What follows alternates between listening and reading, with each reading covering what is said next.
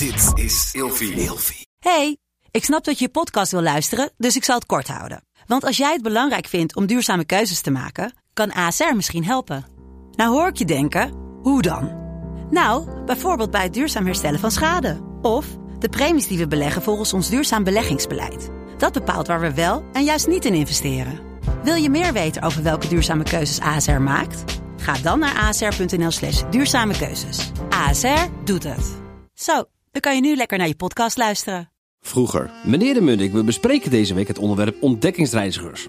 En in deze aflevering hebben we altijd een verhaal in de categorie slagveld, ziekte of oorlog. We gaan het hebben over wat jij maandag altijd zegt. Scheurbeuk. Ja, scheurbuik. Je hebt altijd last van je pens op maandag. Ja, dat, ja, een vochtbuik. Is dat het? Nee, scheurbuik is een, is een aandoening waardoor je eigenlijk je lichaam een zwaar tekort heeft aan vitamine C onder andere.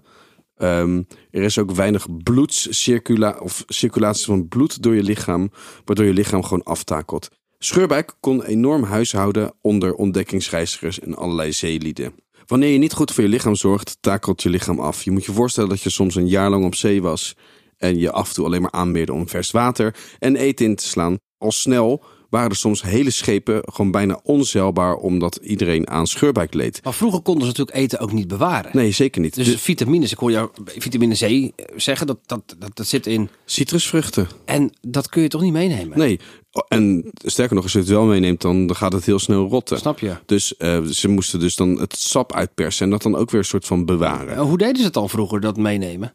Nou, er werden dus eh, ja, sinaasappels en citroen vaak werden gemengd met jenever. Alcohol zorgde ervoor dat dus die vruchtensappen langer houdbaarder waren. Wat lekker. En uiteindelijk hebben ze later, ontdekten ze in de 18e eeuw, dat bijvoorbeeld zuurkool, een zuurkool wordt dus weer houdbaar geworden door die, door die zuren, ook eh, tegen scheurbuik gebruikt kon worden. En de symptomen van scheurbuik zijn onder meer de zwellingen en bloedingen van het tandvlees. En vooral op je onderbenen krijg je een slapte, stijve en pijnlijke ledematen. Je krijgt uiteindelijk ook inwendige bloedingen. En het kan dus zomaar zijn dat, ik heb wel eens gehoord, dat dus ook je organen gewoon letterlijk gaan scheuren in je lichaam. Daarom heet het scheurbuik. Tot morgen. Vroeger.